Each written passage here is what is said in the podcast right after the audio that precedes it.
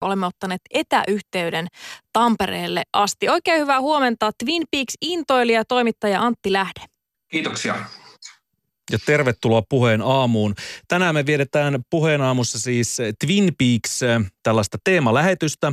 Laura Palmerin murha ja siihen johtaneet tapahtumat sekä sen jälkeiset ilmiöt ovat todellakin puhuttaneet meitä viimeisen 30 vuoden ajan ja suoraan suomalaisten tajuntaan tämä Ysärin ensimetreillä iskenyt mystinen Twin Peaks TV-sarja elää vahvasti kaikkien sen näkeneiden mielissä, vaikkei sitä välttämättä haluaiskaan. Ja mikä tuon kolmen tuotanton kautta elokuvia sekä kirjoja, poikinen tarina ja universumin takana oikein on. Otetaan siitä ää, nyt Antin kanssa selvää. Sä Antti Lähde kirjoitit pari vuotta sitten Ylen kulttuurikoktailiin juttua Twin Peaksin kolmannen kauden The Returnin katsomisen pohjalta ja huomasit, että Tampereen kaupungissa on paljon yhteisiä piirteitä tämän lounais-yhdysvaltalaisen kuvitteellisen pikkukaupungin kanssa. Millaisten paikkojen ja asioiden kautta Twin Peaks ja Tampere sun mielestä yhdistyy? No siinä käy vähän samalla tavalla kuin oikein hyvässä taidenäyttelyssä, että kun lähtee sieltä museosta pois, niin sitten näkee niitä teoksia ympärillään kaupunkikuvassa ja tässä niin kuin kävi Twin Peaksin kohdalla, kohdalla ihan samalla tavalla, että tota, se sarjan tunnelma vei niin voimakkaasti mukanaan, että sitten kun käveli, käveli kaupungilla, niin näki, näki synkkiä portaikkoja, jotka ei johda mihinkään, mihinkään ja katumaalauksia, tota, katumaalauksia, jossa toinen ihminen oli puoliksi maalattu piiloon ja tällaisia kummallisia asioita ja symboleja, niin tota, se tavallaan tunkeutui ja toi semmoista pahaenteisyyttä ihan noin muutenkin tietysti synkkiin kävelymatkoihin työpaikalle. Mikä Tampereen kaupungin osa muistuttaa sun mielestä eniten Twin Peaksia? Onko Kaleva, missä sä ainakin silloin asut, kun sä kirjoitit tätä juttua vai mikä? Kyllä tässä ainakin tiettyä sellaista on, että tässä on jotain sellaista mukavaa, mukavaa kummallisuutta. Kalevassa on aika tota paljon niin kuin vanhoja ihmisiä ja aika vähän lapsia, mikä on aika semmoinen Twin Peaks-tyyppinen peritys esimerkiksi, että täällä ei ole semmoista ihan, jos ei nyt lähde tuonne leikkikentille, niin täällä ei ole ihan sellaista niin perus iloista, hilpeää elämää. Onko tamperelaisessa mielenlaadussa jotain sellaista perin kummallista ja omituista, joka jotenkin yhdistää Twin Peaksin ja Tampereen toisiinsa? Mm, no, en ehkä osaa ihan siihen sanoa. Tampere on niin semmoinen paikka, että tänne tullaan ympäri Suomea, niin mä en ehkä ihan tunne sitten riittävän paljon sellaisia, sellaisia tamperilaisia, jotka oikeasti on sellaisia, mutta on siinä nyt jotain su- suomalaisuutta ainakin. Mun mielestä niin kuin Harry S. Trumanin hahmo Twin Peaksin kahdella ekalla tuotantokaudella, niin se on ehkä niin kuin suomalaisin hahmo, mitä voi kuvitella. Että... Eli tämä sheriffi. Kyllä, kyllä. Mikä siinä tekee suomalaiseksi tämä hahmo? No, hän jotenkin niin kuin ottaa tilanteen yksi keinallaan ja tavallaan ei sitten niin kuin on vähän semmoinen nöyrä ja epävarma, mutta, mutta tota avulias se jotenkin ainakin sellaista jonkinlaista kliseistä suomalaisuutta ehkä kuvaa näitä muita hahmoja enemmän. Mitä sä muistat ensimmäiset muistosi Twin Peaksista, Antti Lähde? Sä oot kuitenkin nyt suuri fani ja Twin Peaks intoilija, mutta mitkä on ne ensimmäiset mielikuvat 90-luvulta, mitä sä muistat Twin, Peaks, Twin Peaksista? No mä oon ollut seitsemännellä luokalla, niin mä muistan sellaista, että siitä puhuttiin koulussa ja katsoin sitä, mutta oikeastaan vasta sitten myöhemmin VHSltä Firewalk With Me-elokuvan, joka tämän sarjan jälkeen tuli, niin sen tavallaan katsominen oli semmoinen vavahduttavampi kokemus. Ja tota, sitten mä ihmettelin silloin sitä, kun mä sit kuulin isommilta, että tätä on haukuttu kauheasti tätä elokuvaa ja siihen on oltu pettyneitä ja mun mielestä se oli parasta ikinä. Ja tota, siitä se ehkä niin kuin lähti semmoinen isompi kiinnostus ja sitten 2000-luvun alussa vasta niin kuin löysin tämmöisen maailman, mikä internettiin oli pesiytynyt, että siellä niin kuin keskusteltiin tästä sarjasta ja ihmeellisiä teorioita piriteltiin ja se oli tavallaan sellaista, että aha, tämmöistäkin on olemassa ja sitten kun niihin uppoutui ja katsoi sen jälkeen uudestaan sen sarjan, niin sitten tavallaan semmoinen oikeasti niin kuin läheinen suhde syntyi viimeistään. Mikä tässä Fire Walk With Me-elokuvassa oli niin ihmeellistä, että se vasta siinä vaiheessa nappasi sut mukaan? Kuitenkin tämä ensimmäinen ja toinen tuotantokausi oli jo sarjasta tultu ja niiltä osin tämä sarja oli vähän niin kuin jo taputeltu. Joo, se on, se on sen, niin kuin, sen elokuvan tavallaan se tunnelma ja se kaikki äänimaailma ja semmoinen niin kuin selittämättömyys, niin se on viety jotenkin pidemmälle kuin siinä sarjassa. Että tuntuu, että ne tapahtumat vielä sijoittuu niin kuin ennen Dale Cooperin saapumista Twin Peaksiin, niin tuntuu, että, että tota, siellä on ollut tosi synkkää meininkiä jo siinä vaiheessa ja sitten se Dale Cooperin saapuminen ikään kuin luo sen vasta sen vähän valoisamman maailman, mikä siinä ensimmäisellä tuotantokaudella on ja semmoista iloa sinne maailmaan, niin siinä on jotenkin todella niin kuin äänisuunnittelu ja ihan kaikki elokuvan keinot, mitä osataan käyttää, niin ne on jotenkin siinä niin upeasti, upeasti tota, käytössä, eikä tavallaan ihan kaikkea tarvitse selittää auki katsojalle, että siinä on ihan loputtomasti kummallisia kohtauksia, joita voi tulkita haluamallaan tavalla. Joo, ja siinä siis sukelletaan Laura Palmerin tähän kaksoiselämään ja niihin, niihin asioihin, mitkä sitten johtivat siihen, että Laura Palmer menetti henge, henkensä ja hänet raasti murhattiin. mun studiossa meillä on nyt yhteys Tampereelle ja toimittaja ja Twin Peaks-fani Antti Lähde on meidän Ylepuhe aamun vieras. Aamun vieraamme. Twin Peaks TV-sarjan ensimmäinen jakso, se julkaistiin äh, tasaan 30 vuotta sitten, eli 8.4. vuonna 1990. Toimittaja Twin Peaks-fani Antti Lähde, miksi Twin Peaks on edelleen niin merkittävä tapaus, että sitä muistellaan lämmöllä näin 30 vuotta sarjan ensimmäisen osan julkaisun jälkeenkin? No varmaan se keskeisin, keskeisin asia on se mysteeri, mikä siinä kesken jäämisessä on niin kuin kesken jäämisen takia on jäänyt elämään, että se sarjan tekeminen ei sujunut niin kuin piti. Siinä jäi asioita tosi paljon auki ja sitten David Lynch jo kerran sarjasta lähdettyään niin kuin palas tekemään viimeiset jaksot ja sitten vielä yhden elokuvan lisää ja nämä vaan herätti niin kuin lisää ihmisissä hämmennystä ja kysymyksiä, että se, se, se siinä on se, että se on jäänyt niin kuin avoimeksi, niin se on pitänyt sen elossa. Mutta tota, tietenkin jos se sarja olisi huono, niin ketään ei nämä avoimet kysymykset kiinnostaisi. Että se, se tietysti se, niin kuin se sarjan estetiikka ja se tyyli, se on ollut silloin aikanaan jo niin kuin hyvin sellainen ajaton, että se on aika puskista tullut niin kuin 90-luvun alussa, jos miettii 80-luvun TV-sarjoihin verrattuna, niin se on semmoinen yhdistelmä vähän niin kuin kaikkea televisiosarjoja ja television aikakausia, mitä sitä ennen oli tehty. Että se on niin kuin ollut jo valmiiksi semmoinen ajaton ja se ei ole muuttunut mihinkään. Mikä tuossa Lynchin ja Frostin työssä jotenkin on, on niin kuin, mikä on sun mielestä Antti se jotenkin se timantti siellä, koska onhan tuo sarja nyt ihan hirvittävän outo ja myöskin aika epätodennäköinen maailman menestys, mutta niin siinä sitten kuitenkin kävi. Mikä Antti, miten selität tämän Twin Peaksin salaisuuden?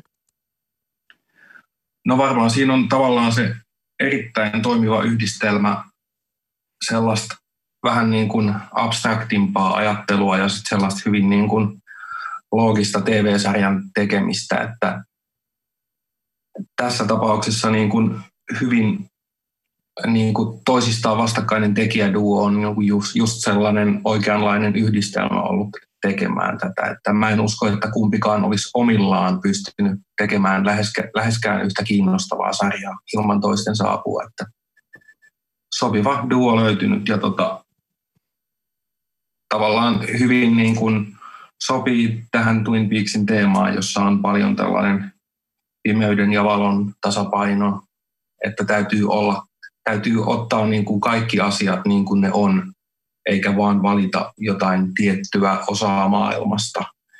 Täytyy niin kuin hyväksyä kaikki asiat, jotta pystyy niin kuin pääsemään elämässään eteenpäin. Semmoinen tässä on aika paljon teemana. Niin, sä, puhut, että loogista television tekemistä, mutta kaikkihan perustuu ihan valtavaan mystiikkaan, mikä tästä on saatu, saatu tuota, tämän ympärille tehtyä. Ja sanotkin noista paljon vastaamattomia kysymyksiä. Minkälaisen universumin tämä Twin Peaks loppujen lopuksi avaa? Koska peruksenahan on kyseessä äh, suositun lukiolaisen Laura Palmerin murhaan tutkinta ja sen ympärille kutoutuva tämmöinen dekkari-mysteeri, jos haluaa oikein nämä lähtökohdat sitten tavallaan niin kuin oikasta, niin mihin tämä mystiikka oikein perustuu? No tota, mm,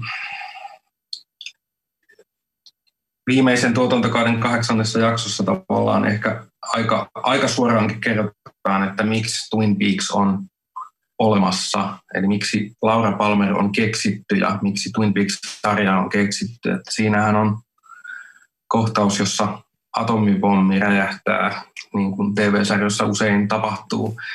Ja tota, sitten niin kuin atomipommi synnyttää tämän Bob-hirviön ja pahuuden ja sitten tämmöisen jonkinlaisen pelon, joka on tämmöisenä hyönteisenä, joka Laura Palmerin äidin suuhun ryömii, niin tota, nämä kaikki niin kuin pahat asiat, silloin myös taivaalta laskeutuu näitä Woodsman-hahmoja, jotka alkaa median kautta, siinä ensin radion kautta niin kuin levittämään omaa pelko, pelon ilmapiiriään, niin tota, näistä asioista suorana seurauksena sitten loogisesti jättiläinen toisessa ulottuvuudessa sijaitsevassa elokuvateatterissaan luo Laura Palmerin, niin tota, kyllä se nyt aika lailla vinkkaa siihen suuntaan, että koska maailmasta on tullut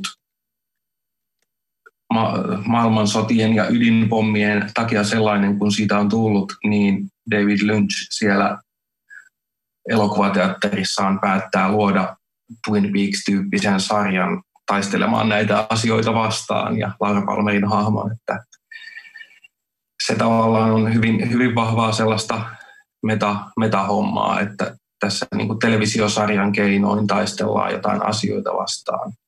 Ja noista lähtökohdista niin on suhteellisen pitkä matka kuitenkin ja kaari käydään sitten tämmöisen niin kuin pikkukaupungin yksittäiseen tragediaan läpi. Tämä kyllä varmasti avasi tai ehkäpä jollakin ihmisellä jopa saattoi sulkea jo ajatukset, että mistä kaikesta tässä Twin Peaksissa on kyse. Mutta voisi sanoa, että hyvin monipuolinen ja monitasoinen ja moniulottuvuuksinen TV-sarja on kyseessä. Ja tuossa toimittaja Antti Lähde mainitsitkin muutaman sarjan hahmoista – Laura Palmerin, sen lisäksi, tai hänen lisäksi FBI-agentti Dale Cooper, Lauran ystävät, Lauran isä ja äiti, kylän sheriffi ja muut poliisit, log lady, rekkakuski Leo, paikallinen hotellinomistaja perheineen, pelottava henkiolento Bob ja niin edelleen ovat tässä ensimmäisessä kahdessa kaudessa varsinkin mukana vahvasti. Iso spektri hyvin erikoisia hahmoja. Mitkä on Antti Lähde sun mielestä kaikista kiehtovimmat tapaukset tässä Twin Peaksissa? Hahmoista ehkä mun suosikkini on aika pieni, pieni rooli hänellä, mutta tämän tota, Fat Trout-nimisen ää, asuntovaunuleirin, mikä Trailer Park nyt suomeksi on, niin sen ylläpitäjä Carl Rod, mitä Harry Dean Stanton esittää. Hän ei esiinny sarjassa kahdella tuotantokaudella ollenkaan. Sitten on lyhyesti siinä Five Walk Me-elokuvassa ja lyhyesti tässä kolmannella tuotantokaudella, mutta hän on tämmöinen hahmo, joka selvästi on niin kuin, hänelle tämä kaikki outous, mitä sarjassa tapahtuu, niin on niin kuin, hän on jo väsynyt siihen. Hän on nähnyt ne hommat, että ei, ei paljon tee enää vaikutusta, että hän kyllä tietää, että maailma on tämmöinen. Niin tota, jotenkin se on ehkä sellainen suosikkihahmo muutenkin tavallaan ne omat suosikkihahmot ehkä nousee tämmöisistä hyvin, pien, hyvin pienistä sivuosista niin sen sijaan, että tota, se olisi joku Dale Cooper tai vastaava keskeinen hahmo.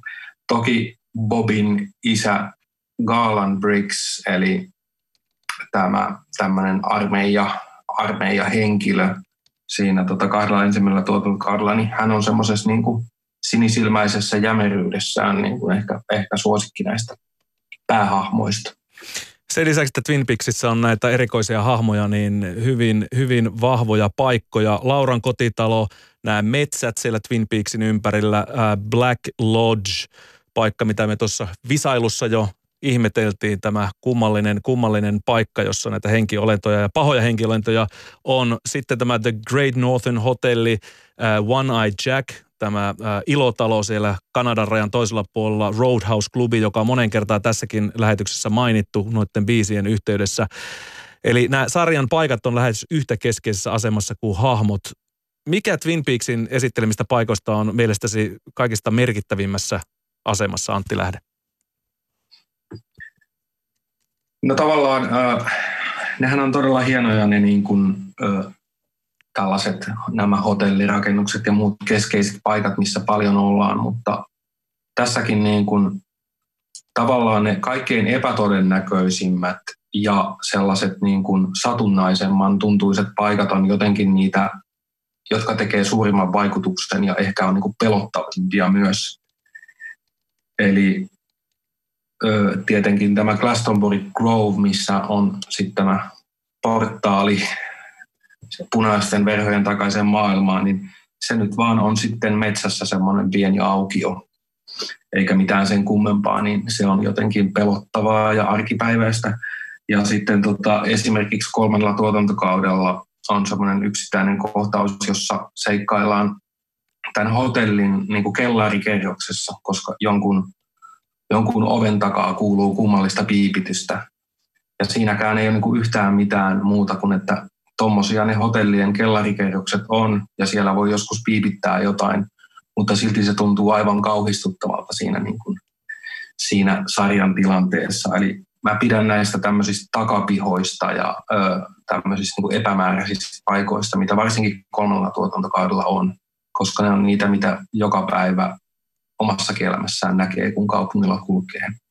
David Lynch sanoi tuosta Roadhouse-klubista tässä kolmannella kaudella, että hän halusi kirjoittaa sen paikan, tai oikeastaan hän ei edes kirjoittanut sitä käsikirjoitukseen, vaan se jotenkin improvisoitiin no kaikki siellä tapahtuvat keikat sitten vähän niin kuin ikään kuin jo käsikirjoituksen valmistuttua sitten kuvausvaiheessa ää, tuota, sitten mukaan siihen käsikseen, mutta, mutta hän sanoi, että hän halusi kirjoittaa sen klubin ja siellä tapahtuvat keikat semmoisiksi paikoiksi, jossa ihminen tai katsoja pystyy vähän niin kuin kokemaan ai, edes hetken ajan olevansa kotona, olevansa turvassa jossain semmoisessa tutussa ympäristössä, jossa tietää, mitä tapahtuu. Eli toisin sanoen, olipa se sitten keikka tai mikä tahansa lasillinen, jonka siellä sitten käy juomassa. Ja tämä on musta hyvä esimerkki siitä, miten Lynch jotenkin käsikirjoittaa näitä paikkoja tällaisiksi niin kuin etapeiksi, miten hän kuljettaa katsojan tunteita tai jotenkin sitä tarinaa ja niitä tunnetiloja jotenkin sitoo sen maailman niiden paikkojen avulla – avulla hirvittävä hyvin yhteen, joka jälleen kerran sitten taas on, on esimerkki siitä Lynchin nerokkuudesta käyttää myöskin musiikkia ja paikkoja tämmöisessä täysin niin kuin orgaanisessa yhteydessä toisiinsa. Ja tästä, tästä tulee heti sellainen jotenkin hybridi mieleen, että, että Lynch on niin kuin aika nero kyllä luomaan näitä. Jotenkin voi sanoa, että nämä paikat on yhtä lailla niin kuin roolihenkilöitä kuin, kuin vaikka esimerkiksi Dale Cooper. Oletko Antti samoilla jäljillä? Kyllä joo, siis tämä musiikki ja vielä ehkä enemmän, usein, usein musiikki vie huomiota siltä, että ehkä vielä toi äänisuunnittelu ylipäänsä ja ääniefektit ja hälyäänet, niin se on ehkä se kaikkein niin kuin tärkein. Ja ihmiset, kun ne katsoo sarjaa, niin ne ei välttämättä edes ensimmäisellä tai toisella kerralla huomaa, miten paljon niihin vaikuttaa se äänimaailma, mikä siinä sarjassa on. Ja tota, täytyy ehdottomasti suositella ihan yksi viime vuosien suosikkilevyjä, mitä olen kuunnellut paljon, niin on tästä Twin Peaksin niin kuin kolmannen tuotantokauden äänimaailmasta soundtrack. Siinä ei ole siis varsinaisesti musiikkia, vaan siinä on tätä kaikkea kilinää ja kolinaa, mitä sarjan aikana kuulee. Tämmöisen Dean Hurley-nimisen henkilön Anthology Resources niminen levy, niin tota, siinä tavallaan kun sitä kuuntelee, niin tajuaa, että kuuntelemalla sitä levyä pääsee paljon lähemmäs tätä sarjan tunnelmaa kuin vaikkapa katselemalla kuvia siitä sarjasta. Se on niin kuin ehkä niin kuin paras tapa päästä siihen. Puheen aamun vieraana siis eh, toimittaja ja myös eh, Twin Peaks fani ja intoilija Antti Lähde. Tänään tosiaan vietetään eh, tuon televisiosarjan ensi esittämisen 30-vuotispäivää. Ja eräs kuulija on laittanut meille viestiä WhatsAppiin numeroon 0401638586. Hän haluaa osallistua keskusteluun. Hän ei liiemmin ole koskaan pitänyt Lynchin leffoista, eikä sen takia ole myöskään äh, hirveästi tätä TV-sarjaa seurannut, mutta hän haluaisi tietää, että Mahtaisiko tämä sarjasta, mahtaako kuitenkin Twin Peaks-sarjasta pitää, vaikka esimerkiksi Lost Highway tai Wild at Heart tai joku muu hänen elokuvansa olisi purrut? Mitä mieltä Antti Lähde on tästä? Mm, vaikea sanoa. Tota, varmastikin Twin Peaksin ensimmäiseen ja tuo, toiseen tuotantokauteen, niin niistä löytää varmasti paljon sellaista nautinnollista semmoinenkin ihminen, joka ei niin kuin Lynchin elokuvista pidä, koska niissä on paljon sellaista toisenlaista maailmaa, että, että tota, kun ne on sellaista saippua-operaa ja sitcom-huumoria ja murhamysteeriä, eli hyvin tämmöisiä perinteisiä juttuja. Että siellä se tavallaan se yliluonnollisen tai erikoisen tai muuten hämmentävän osuus on tavallaan, se on aika maltillinen kuitenkin vielä. Niin ehkä sieltä kautta sitten löytyy myös se rakkaus tätä niin, kuin, niin sanotusti lynchmäisempää sisältöä kohtaan. Mikä sun mielestä Antti Lähde on nimenomaan se magia, joka on iskenyt meihin suomalaisiin? Minkä takia Suomessakin tämä toinen tuotantokausi oli suhteellisen äh, suosittu ja ihmiset täällä jotenkin tuntuvat puhuvan astetta enemmän Twin Peaksin merkityksestä kuin vaikkapa muualla äh, maailmassa? Miksi tämä sarja iski nimenomaan suomalaisiin? Mm, mä en kovin hyvin osaa tuohon vastata. Tässä on varmaan tietysti vahva tämmöinen niin sukupolvikokemus suomalaisilla, että silloin kun Twin Peaks tuli televisiosta, niin meillä ei ollut vielä kuin kaksi tai kolme TV-kanavaa. Eli meillä ei ollut sitä ilmiötä ehkä kuin muualla maailmassa monessa paikassa, että sen katsojaluvut romahti tai sillä tavalla, että tuli jotain muita sarjoja tilalle. Että ehkä täällä silloin alkujaankin tarjonnan vähäisyydenkin takia sit uskollisemmin kahlattiin se sarja läpi tämä on ihan mutuilua, mutta tämmöinen ajatus, mä en oikein osaa, osaa sanoa tuohon mitään, mutta tota, kyllähän se sarjan ympäristö on tietysti semmoinen, niin se on hyvin semmoista kanadalaisen oloista meininkiä ja Kanadahan nyt on Suomen tämmöinen serkkupoika maailmalla tyyppinen valtio. Eräs kuulija se, selittää tätä sillä tavalla, että eikö David Lynchillä ole vähän suomalaistaustaa, johtuneeko siitä, että meitä kutittaa tämä? Mitä mieltä olet tästä? Öö, on, on kai joo, joo, kyllä. Mutta vaikea kuvitella, että sillä olisi asian kanssa mitään merkitystä. Joo, ja miljöitä täällä nimenomaan arvailla, että oli hyvin samaistuttava. Vähän varmaan samalla tavalla kuin toi Northern äh, Exposure, eli Villi Pohjola-sarja. On varmaan senkin suosio täällä on siitä, että ollaan hyvin samanlaisissa äh, maisemissa. Mutta kolme vuotta sitten äh, tämä äh, The Return, eli Twin Peaksin kolmas tuotantokausi, äh, tuli, tuli sitten suoratoistopalveluihin ja näitä julkaistiin kerran viikossa uusia jaksoja. Oliko nyt 18 jaksoa, kun niitä yhteensä taisi tulla? Olenko ihan väärässä? Muistaakseni sen verran niitä oli. Ja tuota, eka kertaa fanit pääsivät, tai oli mahdollista reaaliajassa muiden intoilijoiden kanssa ruotia näitä jaksoja sosiaalisen median ja internetfoorumien maailmassa. Ja mä ymmärsin Antti Lähde, että sä menit aika syvälle sinne, niin kuin tuossa aikaisemminkin jo sanoit, niin millaisen mahdollisuuden se avasi sulle sukeltaa Twin Peaksiin muiden fanien kautta? No se on ihan loistava mahdollisuus, koska tota, se niin kuin Twin Peaksia voi tietysti katsoa monella tavalla ja ei ole yhtä väärää tai oikeaa tapaa katsoa ja että toiset vaan uppoutuu siihen estetiikkaan ja, ja tota, nauttii siitä tunnelmasta ja sitten heitä saattaa ärsyttää, kun taas toiset menee ihan detaljitasolle ja miettii, että mitä toi tarkoittaa ja mitä toi tarkoittaa. Niin tota, mä ainakin katsoin sitä sarjaa silleen, mä katsoin jokaisen jakson montakin kertaa ja aika eri tavoilla ja tavallaan nautin kyllä siitä yhdistelmästä, kun ihmiset niin kuin todella eri näkökulmista sitten kävi läpi niitä näkemiään ja kokemiaan asioita, että kyllä se, niin kuin, se oli ihan olennainen osa tätä kolmoskauden merkitystä. Mä on, itse en ole mikään TV-sarjafani sillä tavalla, että mä en tiedä, miten paljon tämmöisiä vastaavia kokemuksia ylipäänsä on ollut, että olisi ihmiset intoutuneet niin kuin reaaliajassa sarjoja tällä tavalla puimaan. Tietysti koska nykyään ne paljon julkaistaan isommissa köntissä kerrallaan. Ei tule tämmöistä yhteistä katsoja kokemusta niin kuin tässä tuli. Osalle kuulijoista varmasti edelleen on täysin tuntematon maailmantuma, että Twin Peaks ovat siinä mielessä neitsellisessä tilassa. Kerro vielä lopuksi Antti Lähde, kenelle ja mistä syystä haluaisit suositella Twin Peaksia ja mistä aloittaa? Kirjoista, elokuvasta vai TV-sarjasta? No tota, melkein tekisi mieli suositella, että aloittakaa Firewalk with Me elokuvasta, koska tota, jos, tota, jos se kolahtaa, niin sitten kannattaa katsoa kaikki. Eli ei, ei tule ainakaan sellaista pettymystä, että jossain vaiheessa tajuaa, että eihän mä tämmöistä jaksakaan. Et tota, siinä tavallaan ehkä parhaiten tulee se, se, se niin kuin jotenkin se Lynchin tapa tehdä ilmi, että että se sarjan logiikka on semmoinen, että yksi asia johtaa aina seuraavaan ja sitten se johtaa aina seuraavaan ja sitten se johtaa aina seuraavaan ja sitten se saattaa niin kuin viedä tosi kummallisiin paikkoihin. Ja sillä ei välttämättä nopeasti katsottuna mitään yhteyttä siihen alkuperäiseen pisteeseen, mutta kyllä se reitti siellä jossain on, että jotenkin sellainen, niin kuin, sellainen ihmeellinen sumeologiikka siinä toimii kaikkein näyttävimmin. Kiitoksia Antti Lähde tästä hetkestä ja oikein hyvää Twin Peaksin 30-vuotispäivää sinne Tampereelle. Kiitoksia, kiitoksia.